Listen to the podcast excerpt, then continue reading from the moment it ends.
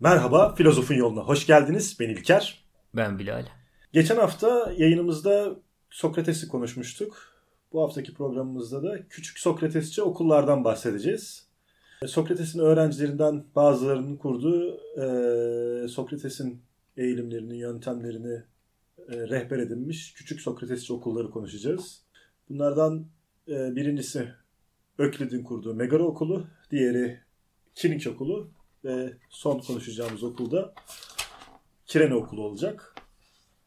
E, Megara Okulu'yla başlayalım isterseniz. Şöyle küçük bir girizgah yapayım sözü Bilal'e bırakmadan önce her zamanki gibi. Megara Okulu'nun kurucusu Öklit'tir. Öklit'i bu arada matematikçi Öklit'le karıştırmayın. 435 ile 365 yıllar arasında yaşamıştır. Milattan önce 435 ile 365 yıllar arasında. Sokrates'in öğrencisidir. Uzun zaman Sokrates'in yanında kalmıştır. Hatta Sokrates'in idamında da orada yanındadır. 6 diyalog yazmıştır bildiğimiz kadarıyla ama günümüze hiçbiri ulaşmamıştır. Sokrates'ten edindiği erdem kavramını ölümsüz bir iyinin bilgisi olarak tanımlamıştır. Bu iyiyi de bazen bilgilik, bazen tanrı, bazense akıl yürütme olarak tanımlarız demiştir. İyinin karşılığının ise var olmadığını savunmuştur. E, kurduğu Megara okulu felsefe tarihçilerine göre Parmenides'in Elea okulunun devamı gibi e, görülmüştür öğretileri açısından.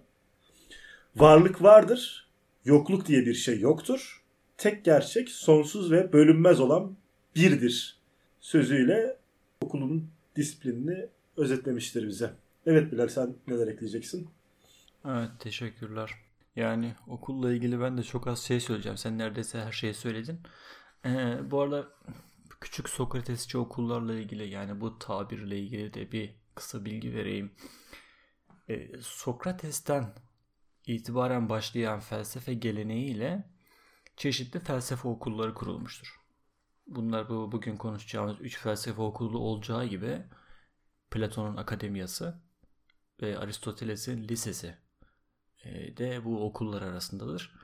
Platon ve Aristoteles'in kurduğu okullara büyük Sokratesçi okullar.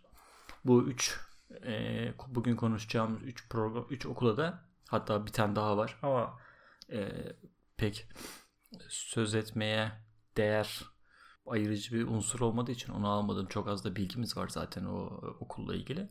Toplamda dört tane de küçük Sokratesçi okul var. Ee, ilki Öklides ve Megara okulu. Öklides bizim ilk olarak karşımıza Sokrates'in öğrencisi ve dostu olarak çıkıyordu. E, ve Sokrates öldürüldükten sonra, idam edildikten sonra Sokrates'in diğer öğrencileri, buna Platon da dahil olmak üzere kendileri de aynı e, sona maruz kalmamak için Atina'yı terk etmişlerdi. E, Öklides onları bir uğurlamış. Belli bir süre himaye, himayesi altına almıştı. Bunun dışında felsefesinde de Sokrates'in etkisi olmakla beraber İlker'in de dediği gibi Parmenides'in felsefesini izleyen bir tutum e, sergilemiştir. Parmenides programımızı dinlerseniz e, konu hakkında biraz daha veya tekrar dinlerseniz diyeyim e, daha ayrıntılı bilgiye sahip olacaksınız. Hemen hemen Parmenides'in söylediği her şeyi aynı şekilde koruyor, kabul ediyor. Tek farkı Parmenides'in varlık dediği şeyle Sokrates'in en yüce erdem dediği iyiliğin aynı şey olduğunu söylüyor. Yani bütün varlığın aslında bir iyilik olduğunu ifade ediyor Öklides. Bu da Parmenides'in felsefesinin uğradığı sondan e, kaçınamıyor ve bir kısır döngüye girerek devamı gelmeyen bir felsefe geleneğinin parçası olmaktan e, kurtulamıyor maalesef. Varlık vardır, varlık var olmayan var değildir. Yani bunun ötesinde bir şey de söylemiyordu aslında bize Parmenides. En özet şekliyle yani e, en indirgemeci şekliyle ifade edersek böyle bir şeyde. Öklides de bunun üzerine e, fazla bir şey söylememiş oluyordu. Bizim için üzerinde biraz daha konuşmaya gereği duyacağımız Antistenes ve Kinik okulundan bahsedelim. Anistenes ve Kinik okulundan biraz kısaca bahsetmek gerekirse e, Anistenes e, milattan önce 445 ile 365 yılları arasında Atina'da yaşamıştır. Atinalı bir baba ve Trakyalı bir annenin oğludur. Sokrates'in de öğrencisidir.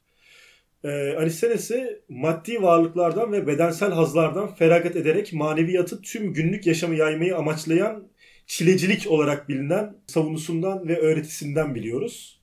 Sokrates'in bizzat kendisinin hazlarla ilgili bir sıkıntısı yoktur. Ölçüyü kaçırmamak kaydıyla e, günlük hayatın insanlara sağladığı hazlardan zevk almayı Evet. doğru bulmaktadır.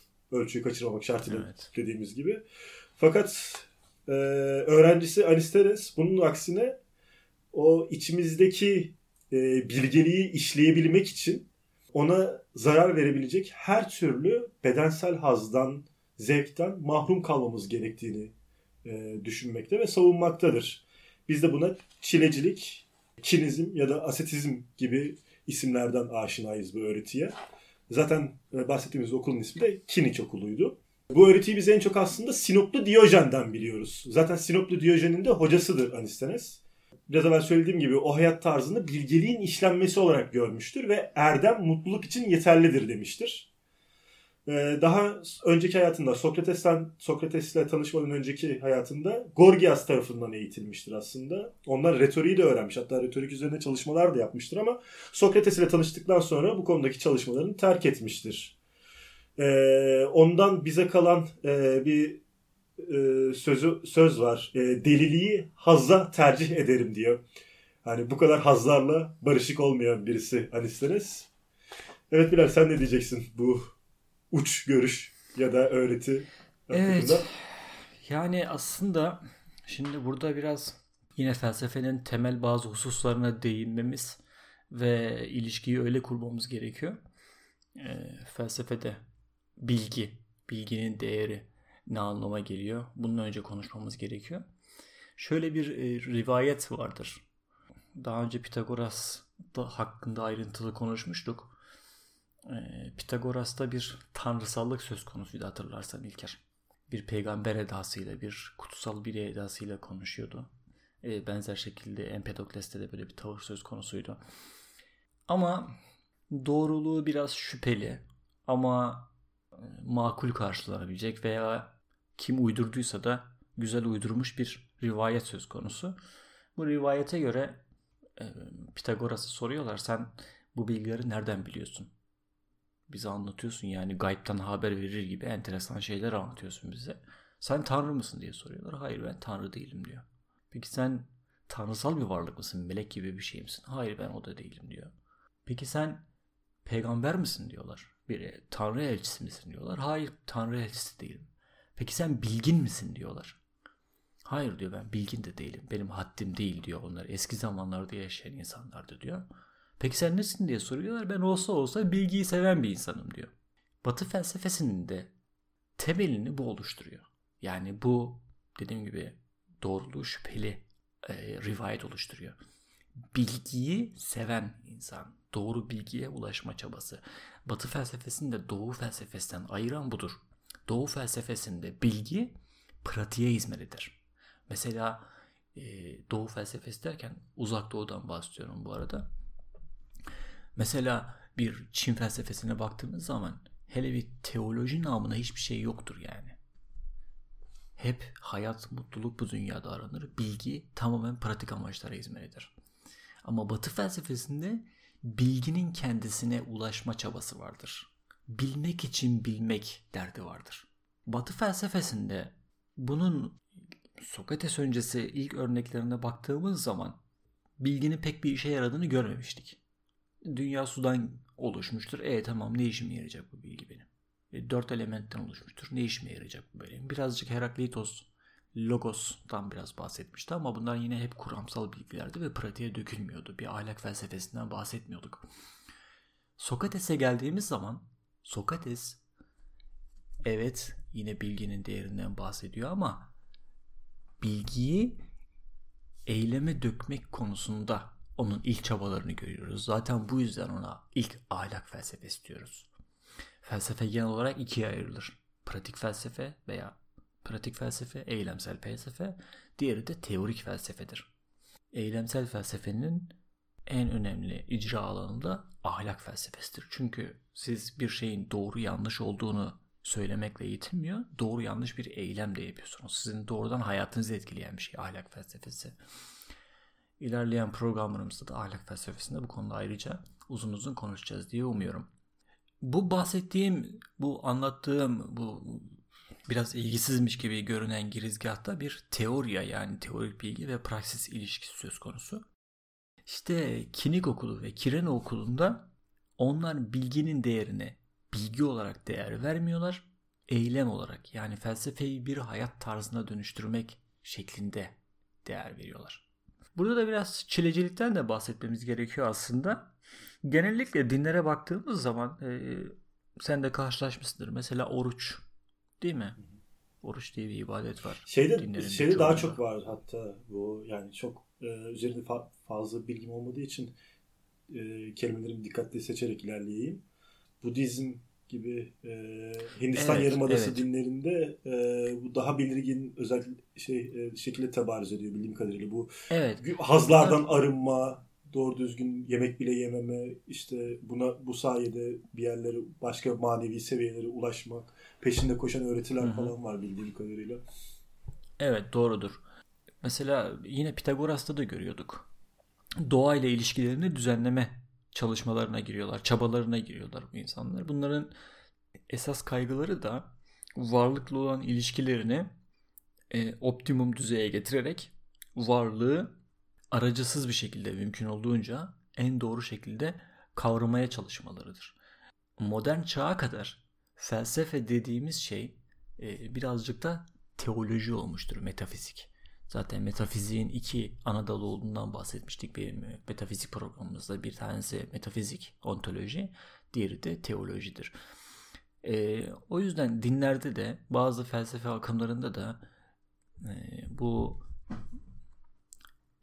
ruhu arındırma ve görece çilici yaşam e, pratiklerini görüyoruz. Kirene okulunda da benzer bir kaygı varmış gibi görünüyor ama bu mistisizmle ilgili yani bu bahsettiğim onların metafizik anlayışından kaynaklanan bir bir amaç varmış gibi de görünmüyor. Elimizdeki kaynaklardan yola çıkarak bunu söylüyorum. Okulun kurucusu Sokrates'in öğrencisi Antistenes ama okula esas ün kazandıran filozof e, Sinoplu Diyojen. Kinik kelimesi de onların seçtiği bu hayat tarzından kaynaklanıyor. Özellikle Diyojen bu önerilen ve pratiğe geçirilen hayat tarzında uygarlık ve e, kültüre düşman bir tavır sergiliyor. Adeta hayvanlar gibi yaşıyor. Onların doğal hayatı, onların doğal hayatını taklit ediyor. Kendi deyişiyle de köpeksi bir hayat yaşıyor. Aristoteles'e göre Antistenes e, Yunan dünyasının ilk bilinçli nominalisti yani atçısıdır. Atfedilen e, meşhur vecize de şudur. Bir atı görüyorum ama at, at görmüyorum. görmüyorum. Evet. Şimdi burada döndük dolaştık yine tümeller problemine geldik. Herhalde İlker sıkılmıştır artık. Yani kaç program yaptık. Neredeyse her programda tümellerden bahsediyorum. Daha çok duyacaksın İlker. Böyle tekrar etmiş oluyorum. Kafamda daha iyi oturuyor her tekrar edişinde. Tümel nedir? Tümel nedir? Tümelin tanımını yapalım. Elimdeki sözlük Orhan Hançerlioğlu'nun felsefe sözlüğü. Daha önce de söylediğim gibi biraz felsefeyle yani gerçekten öğrenmek istiyorsanız mutlaka ama mutlaka bir tane felsefe sözlüğü edinin. E, çünkü karşınıza çok çıkacak kelimeler ve onları felsefe bağlamları içerisinde öğrenmezseniz e, tamamen yanlış sonuçlara, yanlış kanlara varma ihtimali çok yüksek. Daha önce interneti kullanmaya çalışıyordum ama internet özellikle felsefe içeriği konusunda özellikle Türkçe çok kötü. Eğer İngilizceniz varsa İngilizce felsefe sözlükleri var online bakabilirsiniz. Tümel tanımı bütüne ait olan genel ve evrensel deyimleriyle anlamdaştır. Tanım biraz daha uzuyor. Genel kavramlara biz tümeller diyoruz. Bunlar mesela her programda verdiğim örnek kedi. Kedi dediğimiz zaman aklımıza gelen her şeyi kapsayan, bütün kedileri işaret eden, bütün kedilerin içine girdiği bir kümeyi ifade ediyorum ben tümel kedi derken. Ama bir kediden bahsederken özellikle bir kediden bahsederken e, tikel bir kavramdan bahsediyorlar veya bir grup kediden bahsederken de çoğul da olabilir bu. Türkiye'deki kediler derken de tikel bir kavramdan bahsediyorum. Ama kedi derken geçmişteki, günümüzdeki, gelecekteki bütün kedi cinslerini hepsini kapsayan bir tane kavramdan bahsediyor. Ve tanımı da hakikaten epey zor. Hani şimdi kafamda tanım oturtmaya çalışıyordum. Bir tikel anlamı mesela kedinin tikel anlamını bahsederken şey diye isim geldi. Yani bir kedinin kedi olmasından başka diğer bilgiyi reddetme diyecektim de o kedi olma bilgisi bile tümel bir kavrama işaret edebilir diye söylemekten vazgeçtim. Tanımı zor Genel kavramlar, biz zihnimiz genel kavramlarla çalışır. Peki bunlar peki bu niye bir problemdir? Yani tümel evet tümeller problemi diyoruz ama niye bu bir problem? Yani bu kadar sarih bir şey değil mi? Yani genel kavramlar altı üstü. Edebiyatçıların hiç böyle uğraştığını hatırlıyor musun? İlk edebiyat dersinde tümel kavramlar veya genel kavramlar üzerinde bu kadar durduğunuzu hatırlıyor musun? Hatırlıyor. Yok yani. Felsefede problem. Tümeller kavramı şu yüzden önemlidir. Tümel kavramlar bizim tarafımızdan mı oluşturuluyor? Yoksa tümeller bizim varlığımızı mı oluşturuyor? Şöyle bir örnek vereyim. Bu biraz daha açık olacak bu soru. İnsan diyelim. İnsan deyince ortalama insan gelir değil mi aklına? Genelde suratsız bir sima falan gelir, cinsiyetsiz. Hani imge yaratmak istersen böyle manken gibi bir şey gelir. Ya benim şey gibi bilgisayar oyunlarında e, yeterince puan toplamayın toplamayınca açılmayan karakterler var ya gölge şeklinde, silüet şeklinde gördüğümüz Avatar. Onlar gibi aklıma. Evet. Evet. Şimdi insan kavramı değil mi? Bütün insanları işaret eden bir şey değil mi bu? Kadını, erkeği, çoluğu, yaşlısı, ölüsü, gelecekte var olacakları bütün insan türlerini biz bugün homo sapiens dediğimiz hepsini kapsayan bir kavram insan. Şimdi insan kavramı bizim uydurduğumuz bir şey mi? Yoksa tümel insan yani genel bir insan diye bir şey gerçek dünyada var ve biz de onun bir taklidi veya bir versiyonu muyuz? Yani her ikisi de doğru aslında. E, hangi açıdan baktığına göre değişiyor. Bu problem yani bu probleme yaklaşım tarzı tümellerin gerçekliğiyle ilgili üç tane ana yaklaşım var. Bir tanesi idealizmdir. Platon'la beraber göreceğiz bunu, başlayacağız. Buna göre tümel kavramlar dış dünyada bizim varlığımız haricinde vardır. Yani bir insan, genel bir tümel insan vardır ve biz o tümel insanın bir kopyasıyız. Bir değişik versiyonuyuz. Bir tanesi Aristoteles'in kavram realizmidir. Buna göre insan tümel, tümel insan her insanın içinde vardır. Biz onu soyutlamak yoluyla buluruz. Bir de nominalizm vardır. Bu nom- atçılık yani. Buna göre insan kavramı diye bir şey yoktur. Tamamen insanların uydurduğu bir isimden ibarettir. Sadece bizim zihnimizin düşün alanını zenginleştirmek için bizim düşünmemizi sağlayan bizim esas düşünme kaynağımız olan yani biz tikelleri düşünerek birçok şeyi düşünemeyiz. Tikeller arasında kalırsak bu dünyaya dair genel kanılara sahip olamayız. Mesela her bir kediye ayrı bir isim vermek zorunda olduğunu düşünsene İlker. Çıkamayız Yani her gördüğün kediye yeniden tanımlamak zorundasın. Kedi diyemeyeceğiz hiçbirine. Kedi diyemeyeceksin hiçbirine. Hepsine ayrı bir isim vereceksin. Haliyle bu bizim düşün dünyamızı ve bilim yapmamızı engelleyecek tümel kavramların yoksunluğu. Biz genel kavramlarla düşünürüz. Zihin dünyamızı genişletir. İşte burada uzun birkaç girizgah yaptık şey Antistenes'e. Temel felsefenin temellerine inmek durumunda kaldık.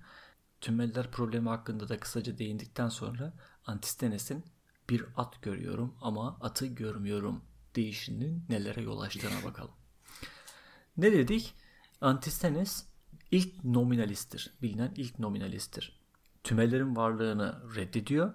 Sadece tikel kavramların gerçekte var olduğunu yani tek tek kavramların var olduğunu, tek tek varlıkların, şeylerin var olduğunu söylüyor.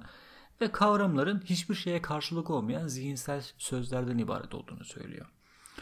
E doğal olarak tikel varlıklar hakkında hiçbir genel ifadede bulunamayacağımızı onları sadece birbirleriyle karşılaştırabileceği, karşılaştırabileceğimiz sonucuna varıyor Antistenes. Aristoteles metafiziğinde şöyle bir alıntı yapıyor. Antistenes'in taraftarları özü tanımlamanın mümkün olmadığını çünkü böylece yapılan tanımın aslında boş bir söz olduğunu bir şeyin sadece ne tür bir şey olduğunu söylemenin mümkün olduğunu ileri sürüyorlar. Böylece örneğin onlara göre gümüşün ne olduğunu değil, sadece kalaya benzer olduğunu söylemek mümkündür. E, Antistenes'in e, bu sıra dışı tümeller problemi Antistenes'in tümeller problemine o dönemine göre sıra dışı yaklaşımının haricinde ahlak anlayışında da Sokrates'e e, kıyasla bir farklılıklar söz konusudur. E, Antistenes Sokrates'i bizim bugün anladığımız gibi anlamıyordu her şeyden önce. Bunu bir belirtmemizde fayda var. Sokrates bilgiyi evet erdemin zorunlu bir koşul olarak, olarak öne sürüyor ama kinikler aynı fikirde değiller. Ee, onlara göre erdemlilik bilgi değil pratiktedir.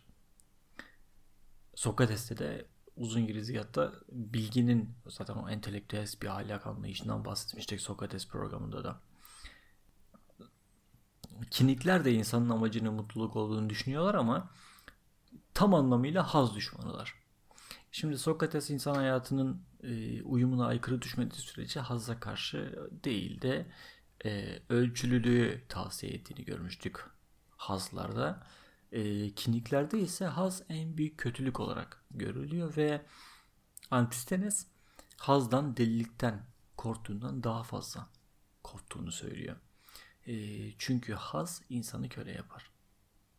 Kiniklerin buradaki tavrı bir bu e, insanın kendilerini soyutlaması işte mistik örneklerde verdiğimiz gibi e, metafizik ya da dini kaygılardan kaynaklanmıyor. Politik kaygılardan kaynaklanıyor aslında. E, ama bizim bugün anladığımız gibi de değil. Bunu da şimdi açacağım biraz daha ne demek istediğimi. Kiniklerin en önemli en önem verdikleri şey özgürlüktür e, gerek iç arzu, gerek iç arzulardan gerekse dış dünyadan bağımsızlık kendi kendine yetmedir onlar için özgürlük. Özgür birey kendi dışına hiçbir şeye önem vermez. Özellikle geç dönem sofistlerinde İlker hatırlarsan doğal durum ve medeni durum ayrımlarından bahsetmiştik. Evet. Doğal durumda insanın özgür birey olduğunu, hiçbir kanuna, hiçbir hukuka e, bağlı olmadığını, onun için iyi ya da kötü denen kavramların da aslında olmadığı gibi uzun uzun girmiştik ve özgür insanın bu özgürlüğünü yaşarken yani doğal durumundayken herhangi bir otoritenin alt, altında yaşamadığı durumda hiçbir hukuka da tabi olmadığı gibi istediği bizim bugün suç dediğimiz eylemleri yapmakta e, özgürdü ve kimse de ona mesela ben senin malını çaldığım zaman diyelim ki senin mağarana girdim ve senin yiyeceğini çaldım. Seni öldürdüm. Senin karına senden aldım. Köle yaptım kendime vesaire. E, beni kimse yargılayamaz çünkü benim uymam gereken bir hukuk kuralı yok. Sen, Hatta benim bunu yapmam doğru benim için. Çünkü sen güçlüsün. Evet çünkü ben güçlüyüm veya uyumluyum. Ben, Kemik Okulu'nun e, hayat pratiği önerilerinde de sanki o düşünceye yaklaşan bir taraf var gibime geliyor. Evet evet. Ama medeni durumda yani şimdi bizim böyle vahşi şartlar altında yaşıyor olmamız bazı problemlere yol açıyor. Neye yol açıyor? Her şeyden önce güvensiz bir ortama yol açıyor.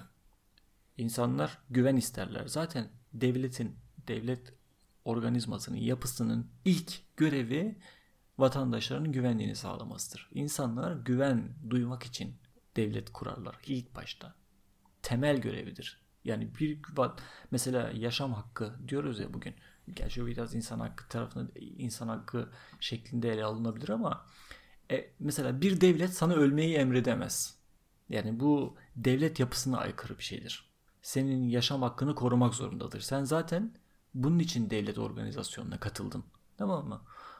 Sen devlet organizasyonuna kendi bireysel güvenliğini e, sağlamak için giriyorsun ve özgürlüklerini devlete devrediyorsun. Medeni durum dediğimiz olay budur. Tamam mı? Bunun tartışmalarını 17. yüzyılda özellikle Thomas Hobbes'ta daha ayrıntılı bir şekilde yapacağız. Burada daha uzatmıyorum. E, geç dönem sofistleri konusunda biraz daha uzunca konuşmuştuk bu konu hakkında. İki önceki program. Kiniklerde de bu tavır söz konusu. Onlar da bireyin doğal halde yani medeni duruma geçmeden doğal haldeki olduğu gibi Yani doğal halde olduğu gibi özgür olmasını ama her şeyden özgür olmasını istiyorlar. Öyle ki insanı bu devlet organizasyonu gibi şeylere yani güvenlik kaygıları gibi e, temel ihtiyaçları da dahil olmak üzere hiçbir şeye bağımlı olmasın. İnsan zevk alan bir canlı bile olmasın.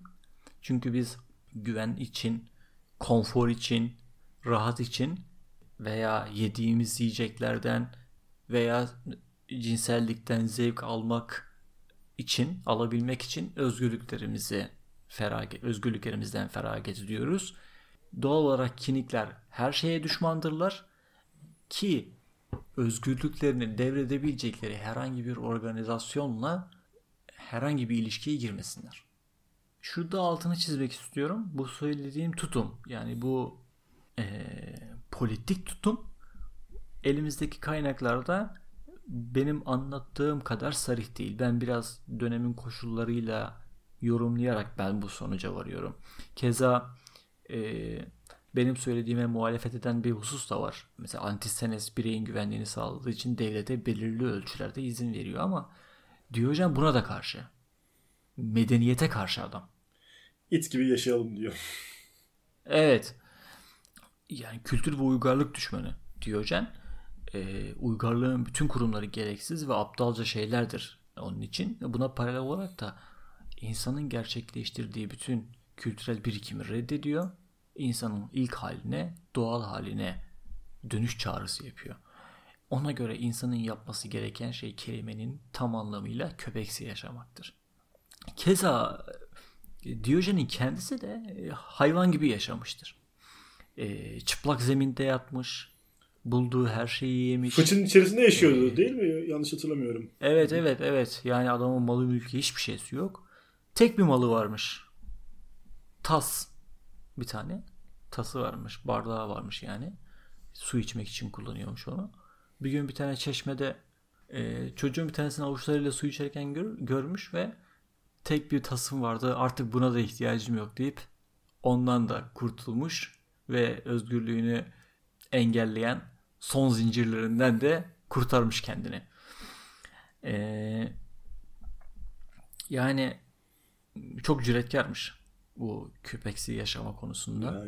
Yani hani sokak ortasında etmeler her türlü işini insanların göz önünde yapmaları. Yani bildiğin hayvan gibi yaşıyormuş. Yani hani biz bugün Sinoplu Diyojen Erdemleri hakkında çok konu duyulur her tarafta böyle sözler falan ama ya, bugün Sinoplu Diyojen biri tanışsa yani elini bile sıkmazsın adamın yani bu dünyada. ee, Kibele mabedinin avlusunda bir tane fıçı içinde yaşıyormuş. Ee, İskender bir gün bir kere İskender Korint'e gelip de işte kendisiyle karşılaşmış. Ona kim olduğunu sormuş.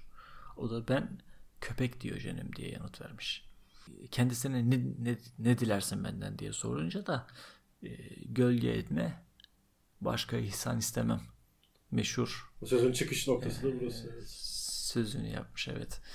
E, bu aralarında e, yine o rivayete göre yani bu anlatılan rivayete göre İskender daha sonra eğer İskender olmasaydım Diyojen olmak isterdim diye iltifat etmiş. E, ama Diyojen de ben de Diyojen olmasaydım İskender olmak isterdim diye yanıt vermemiş maalesef. Bu iltifatı da karşılıksız bırakmış. İtliğine devam etmiş yani. Yalnız İskender'in de hiç ayarı yokmuş yalnız. Ya dünyaları fethetmek istiyor. o, o yoksa o, öyle bir İskender olmayacak. Hiçbir şey istemiyor. Köpek olayım.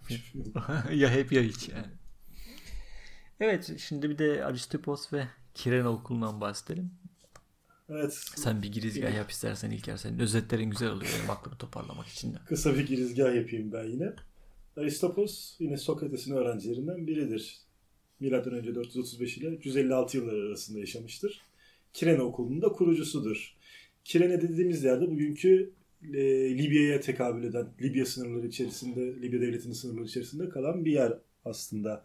Zaten Atınalı değil Kirene, şey, Aristo, Aristopos. Sokrates ile tanışmak için genç yaşta Atina'ya geliyor. Bazı rivayetlere göre gerçi e, olimpiyatları izlemek için geldiğinde Sokrates'le tanışıyor. O veya bu şekilde Sokrates'le tanışmış bulunuyor ve hayatının geri kalanını tamamını olmasa da büyük bir bölümünü Sokrates ile geçiriyor. Onun öğrencisi olarak geçiriyor.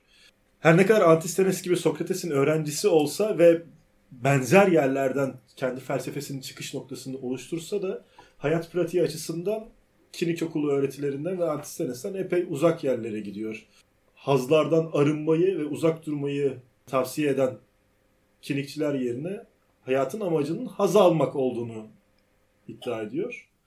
E, bugünkü hazcılık ve hedonist olarak kavram bu bildiğimiz kavramların da temelini zaten Kirene Okulu'nda e, göreceğiz. Benim bildiklerim bu kadar açıkçası. Aristopos ve Kirene Okulu hakkında. Sen devam et. Evet teşekkürler. Tam bir Sokrates öğrencisi. Sokrates gibi ahlakla ilgili olmayan hiçbir şeyle ilgilenmemiş. Aristippos. Bütün hayatını da yalnızca doğru ve iyi bir hayatın nasıl olması gerektiğini araştırarak geçirmiş. Böyle söyleyince sanki yani günümüz dünyasında ne kadar uçuk bir hayat tarzı değil mi İlker? Evet. Pratiğini düşünsene, pratik ettiğini düşünsene böyle bir hayatı. Kaç gün katlanabilirsin yani böyle bir hayata?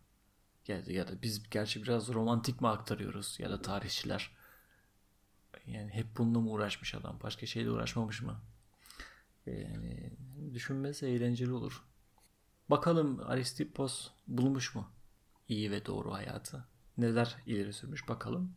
Onun bu ahlakla ilgili yani iyi ve doğru hayatın nasıl yaşanacağını e, konusundaki araştırmasında ki hareket noktası Herakleitos ve sofistlerle birlikte her şeyin sürekli bir oluş ve değişim içinde olduğu gözlemi oluşturuyor. Herakleitos için neydi? Varlık yoktu Parmenides'in aksine. Her şey oluş ve değişimden ibaretti. E, her şeyin oluş içerisinde olduğu ve varlık anlayışında insan vücudu da bundan elbette nasibini alacak. İnsan vücudunda da sürekli değişimler olacak Aristippos'a göre. Ve bu insan vücudundaki değişimler yumuşak ve sert değişimler olarak tasnif edilecek Aristippos'ta. Yani kavraması zor biraz. Hani... Yani ne yumuşak e, yumuşak değişim ne oluyor? Sert değişim ne oluyor? Şimdi yumuşak değişimler bizde haz uyandıran şeyler. Bizim memnun eden değişimlere yumuşak değişimler diyor. Sert değişimlerse bize acı veren değişimler. Eğer bu değişim yoksa bizde herhangi bir his yok demektir. Dünya sürekli bir değişim içerisinde, her şey, bütün varlık sürekli bir değişim içerisinde. Bu değişimin bize yansıması eğer haz veriyorsa yumuşak, acı veriyorsa sert değişim olarak karşımıza çıkıyor. Burada yumuşak ve sert kelimelerine takılmamak lazım ama onu söyleyeyim.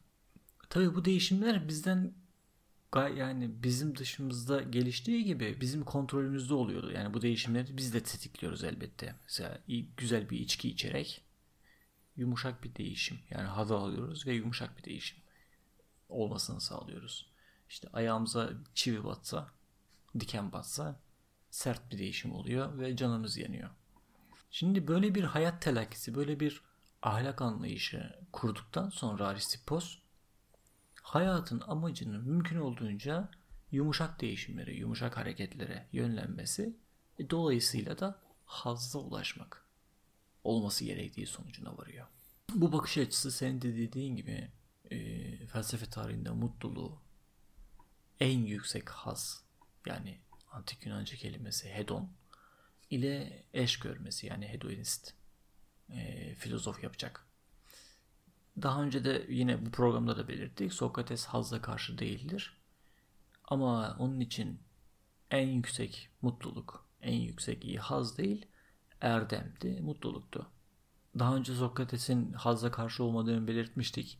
Ama ondaki en yüksek iyi, hayatın amacı yani, haz değil, mutluluk ve erdemdi. Aristippos'taki haz bireysel, ansal yani o an içinde yaşanan ve doğrudan araçsız bir şekilde tecrübe edilen hazlar oluyor. E, hazlar arasında fark yok. Kaynağı ne olursa haz hazdır. Ve tüm hazlar aynı değerdedir. Diye bir hazzı diğerinden ayırmanın tek yöntemi hazın niteliği değil niceliğidir. Yani daha çok haz, daha az haz şeklinde tasnif söz konusu. Peki bu hazlar nerede aranmalıdır? Yani neleri kapsıyor? Bizim aradığımız hazlar yeme içme ve cinsel ilişkide. Bunlar şiddet bakımından e, ruhsal tatbinden, müzikten veya felsefeden daha haz, daha fazla haz verirler. Yani bunu herhalde aksini iddia etmek için e, çok farklı bir şeyler tecrübe etmek gerekiyor. Bu müzik gibi, felsefe gibi e, veya dinin mesela değişik hazları gibi hazları artık bedensel hazlar mümkün olmadığında mesela yaşlandığında veya hastalandığında gerçek hazları telafi etmek için arayacaksın. Ya peki bu hazzı elde etme çabası ulaşabilecek en yüksek mertebe gibi bir şey olarak tanımlanıyor. Evet.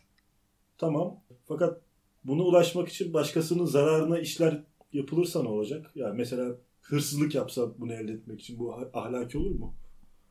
Evet şimdi hazzı duyulara indirgeyip hayattaki tek amacı da haz elde etmek olarak düşününce veya böyle bir hayat tasarlayınca e, hazın meşruluğu veya iyi haz kötü haz diye bir ayrım da yapmak gerekir mi diye sormak gerekiyor.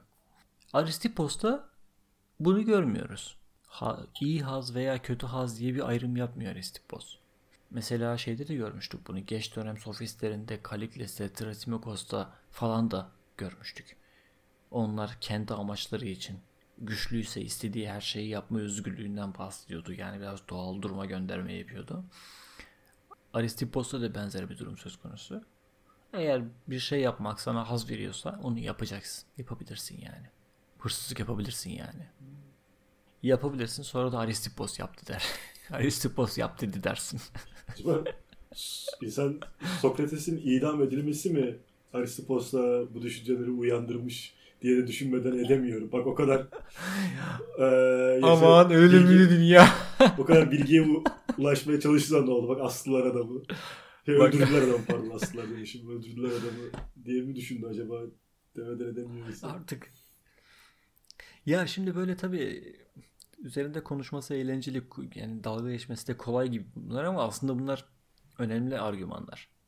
Yani biz biraz günümüz çerçevesinden bakınca daha biraz müzik noktaları görebiliyoruz evet.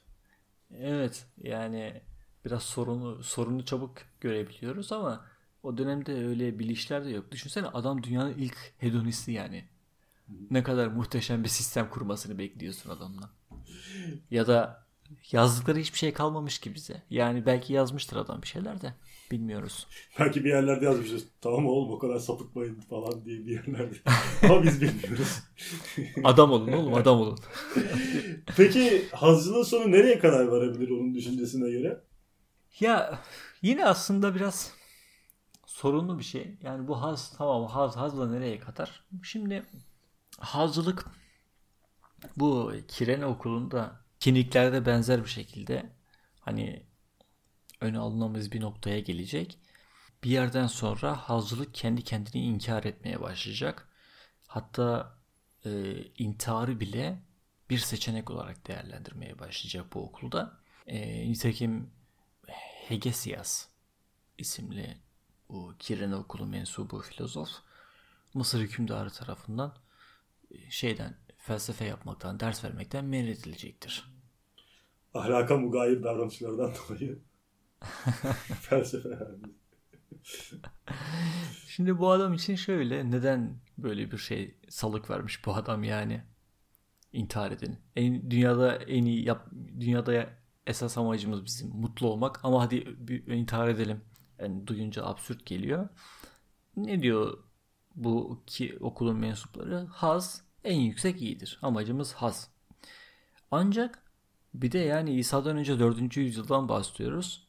İnsanların çoğu yoksulluk, hastalık, e, savaşlar yüzünden bitap düşmüş, çoğu sefalet içerisinde azımsanmayacak bir köle nüfusundan bahsediyoruz. E, ve bu insanların mutluluğa, onlara mutluluk verecek hazlara erişemiyorlar haliyle. Şimdi eğer haz hayatın gayesi ise ve bu bahsettiğimiz nedenlerden dolayı ona ulaşmak insanların çoğu için mümkün değilse tek makul seçenek intihar etmek yani en azından bu acılı hayatı sona erdirmek. Geçenlerde e, dinlediğim bir podcastta bu sen de dinliyorsun Sam Harris'in e, podcastında bir konuk vardı David Benatar diye. Ee, konuştukları konuda hayat gerçekten yaşanmaya değer mi?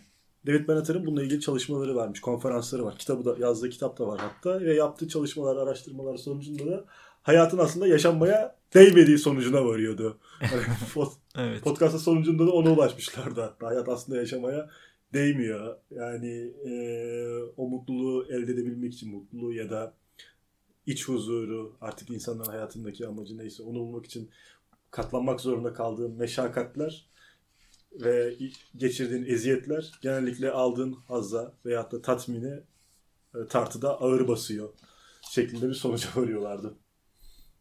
Evet biz bu konuyu da biraz şeyde konuştuk. Felsefe Sohbetleri bir isimli programımızda biraz konuştuk bu konuyu. E, doçent Doktor Hasan Aydın'la Profesör Doktor Lokman Çilingir'in bu konu hakkındaki düşünceleri de dinlemeye, dikkate almaya değer düşünceler kesinlikle. E, biz günümüzde bile hayatın yaşamaya değer olup olmadığını tartışıyoruz. Aslında e, her şeye sahibiz. Mesela düşünün yani İsa'dan önce 4. yüzyıldaki bir insanın yaşadığı o, o dönemdeki en konforlu insanın yaşadığı hayatla bile kıyaslanamayacak derecede konforlarımız, şeylerimiz var, mallarımız var, mülklerimiz var. Bir de o zamanlar düşün yani dördüncü köy, köyünde çiftçilik yaparak yaşıyorsun. Barbarlar basıyor köyü. Bütün herkesi kılıçtan geçirip çocukları falan kaçırıp gidiyor. Tabii tabii. Sonra. İnsan ömrünün insan ömrünün ortalama insan ömrünün 30 sene 40 sene olduğu zamanlardan bahsediyoruz yani. Bu ya orta yani bu bu, bu, bu şey yani bu söylediğim şeyler de şey değil hani hani günümüzde olmuyor mu sanki diyecekler olacaklar. Hani normal sıradan insan hayatı böyle bir şeydi eskiden. Evet evet. Game of Thrones'taki şey işte. Hayatlar gibi yani. Evet, evet. Bir, bir varsın bir yoksun yani. Hayatın çok saçma sapan bir nedenden dolayı bir anda sonlanabiliyor yani. Hayata güven falan söz konusu değil. Biz günümüzde ama günümüzde bile ama hayatın yaşanmaya değer olup olmadığını tartışıyoruz. Tartışılması gereken de bir konu elbette. E, irdelenmesi gereken konular. Yani zaten başka neyimiz var ki yani bir hayatımız var. Bunun üzerinde de düşünmeyeceksek neyin üzerinde düşünelim yani? Belki de sahip olduğumuz tek şey hayat. Çünkü hayatımızdaki her şey ödünç. Sahip olduğumuz tek bir şey var. Hayatımız var yani. Bunun üzerine düşünmemiz gerekiyor. Ama biz bu programda bunun üzerine düşünmeyelim daha fazla. Program çok uzayacak yoksa. Ee, ilerleyen programlarda bu konuyu biraz daha e, değineceğiz. Var mı senin sorun İlker? Evet, e, küçük Sokratesçi okulları konuştuğumuz e, bu bölümde Öklit ve Megara okulundan başlayıp Anistenes ve Kiniç okuluna devam ederek Aristopos ve Kirene okuluyla nihayete edildik. Hatta daha sonradan da hayatın aslında yaşanıp yaşanmadığına konuyu getirerek aslında yaşanmadığı, yaşamaya değmeyeceği sonucuna kadar ulaşmayı başardık. Ve yanımızda getirdiğimiz baldıran zehirini içerek programı buramıza sonlandırıyoruz. Bir dahaki bölümde görüşmemek üzere. Hadi esen kalın. Hoşçakalın.